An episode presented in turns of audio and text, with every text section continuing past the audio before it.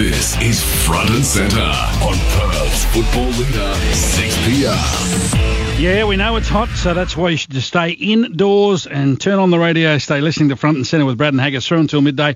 Give us a call. Join in, 922 882. Let's go out into the household of Justin Langer. It's a massive day for the Langer household out there. Haggis, g'day, JL. Hey, Brad. Hey, Haggis. Are you celebrating the win? Oh yeah, it's been a great series. I'm also celebrating a 21st birthday today, so um, it's been a great couple of series for the Australian cricket team, and it's nice to be, have played in Perth last night and then to be home for a few days, which is always nice. Is that by coincidence, or are you celebrating the 21st when you happen to be passing through Perth?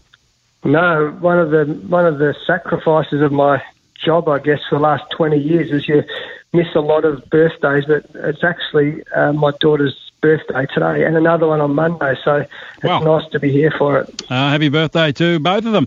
Hey, JL, unfortunately, we, we caught in the news Nick Maddinson not coming across for Australia A. This mental illness thing is becoming a, almost an epidemic in sports people. Yeah, it's amazing, isn't it, Brad? It's sort of um, it's a new part of the world we live in. I think it's prevalent in our whole society, not just with sports people. So we obviously heard a lot about it through the AFL season. Now we're seeing it. I only found out about it when we were bowling last night, actually, in the the first inning. So our thoughts are with Nick. Uh, he's a terrific young player and he's a good young bloke. So uh, our thoughts are with him. Just stay with that, I suppose, because it'll extend into how much you might be able to tell us where Glenn Maxwell is uh, as a latest, Justin, if you can. But how much how high up the sort of chain, the pecking order, would a player need to be before the Australian coach actually joins in with discussions with a Nick Maddinson or Glenn Maxwell? Now they're close to you, I guess, but around the state scene and so on, how how, how high up and how close to Australian selection would they need to be before you join in talking and remotivating and helping the guy through his counselling? Yeah, well, in this case, Nick was going to be here for the Australian A game mm. this week in Perth, so um, so that means he's close. If he's getting picked for the Australian A team, he's had an unbelievable time uh, with his batting since he moved to Victoria. So um, we'll certainly be in touch with him. Uh, it was the same with Will Pucovski last year. He came into the Test team, and it was at that stage we, we realised how serious his his um, position was. So. Uh, or his troubles were. So obviously we keep an eye on it. We get to know most of the guys coming through or what's happening in state land. But certainly in this case, he's so close, so um, we'll, we'll, definitely be close to it. JL, besides obviously getting a mountain of runs, Nick Maddinson, I mean, it's an interesting uh, subject because a couple of years ago he couldn't even get a contract at New South Wales. Where has he improved? Where has this dramatic improvement come from? Well, he also played for Australia, so he came in quite young. Everyone recognises his talent. He's got huge talent. And it's, uh, to be frank, it's part of the journey they go through, whether they get contracted with New South Wales or the Australian team. They usually come in and they get dropped and go through some hard periods. It's the ones who fight back which you're interested in, and he's certainly one of those. He he made the move from New South Wales to Victoria. He's uh, he's scored a mountain of runs for Victoria, opening the batting too, which is you'd imagine a bit out of position, but that's a good sign. I've always said that if you bat in the top three in Shield cricket, you mm. can bat anywhere in the Test team. So he's done well. He's uh, I like to see guys like that that character they fight back from adversity. Well, he's had a near on 400 run start to this Sheffield Shield season, including a century, so he, that, that's a setback. I did mention Glenn Maxwell. Is there much you can tell us there as a latest, Justin? Oh no, just that he's having he's having a bit of time away. He's became apparent during the T20 series that he, he wasn't himself. There's no, no doubt about that. So he's he's getting great service at the moment with, through the doctors and the psychologists, and uh, we're very hopeful he'll be back sooner rather than later. Is some of his concerns burnout? He'd had a pretty heavy sort of, well, particularly 12 months, perhaps even about 18 months. Yeah, I think so. I think we're going to be very aware of that. Um, you know, I probably said to you guys a few weeks ago, in the Australian or the cricket schedule, it literally doesn't stop. It's not like a footy season. We have a, a pre-season and then you have a big footy season and everyone takes a breath for a while. Mm. And we've just come off five months of World Cup and Ashes and someone like Glenn McGrath World Cup and county cricket and he comes straight back into it on the back of playing for a couple of years. So there's no doubt there's there's degrees of burnout in some of the players. JL, you're on the record and it's been well documented. There's a couple of spots available for the first test up there in Brisbane. Is it specific? Is it an opener and someone who can bat down the order or not necessarily? Oh, we've just got to find that. I said in the press last night, we're always looking, we've seen it in our T20 cricket, we've seen it in our one day cricket, that we're looking for the best players who, who play a role for us, and also the best best people to fit into the team. So.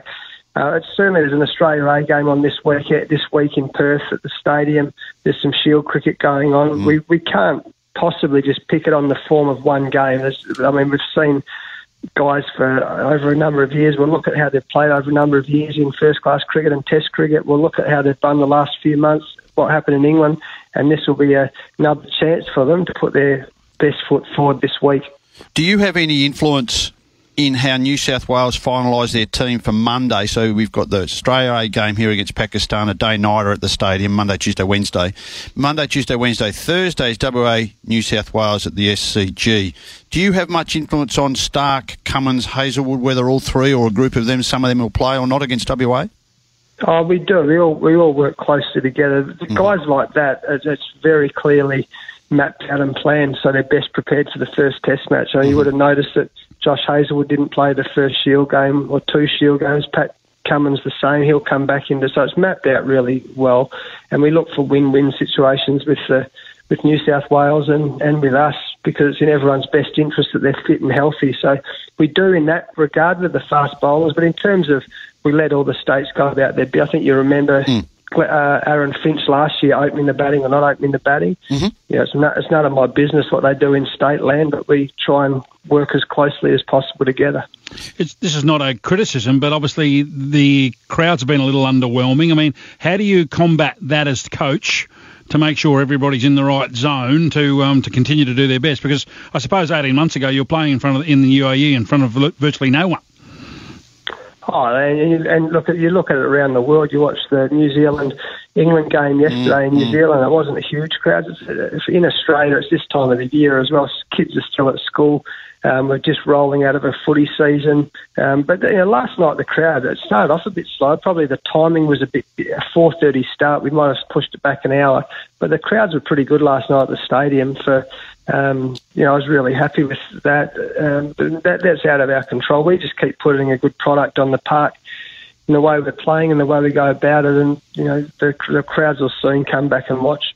Justin, I've used the expression, uh, and it's probably fating you in a lot of ways, that you seem to be developing some good depth. Since you've taken over the Australian rebuild on the back of what happened in South Africa, it appears to me that you're getting a depth with the squad mentality in a lot of ways. Uh, what's your views on how your depth of potential performers across all three formats of the game is growing? My strong philosophy from the start, Hags, was to get back to how it used to be in Australian cricket, where it's really hard to get into the side. It's it's very competitive. The guys in the team they can't. There can be no mediocre performances. There's mm. guys banging hard on the door. There's there's so much talent in Australian cricket. I mean, it, we're we're really lucky for that.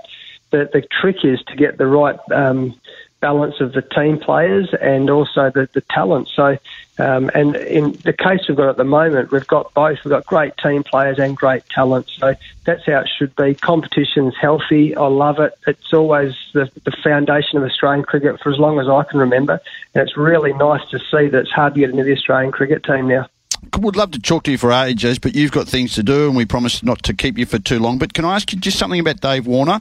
Because during your Ashes series, uh, you know, I was looking, watching it from a long way away, weren't at the ground naturally here and back home, and I sensed that his technique could open up a bit. He was very vulnerable to big Stewie Broad just getting at him from around the wicket. What sort of value does Dave Warner get out of now at the start of your home summer, having such a good T T20 series ahead of going back into Test cricket now?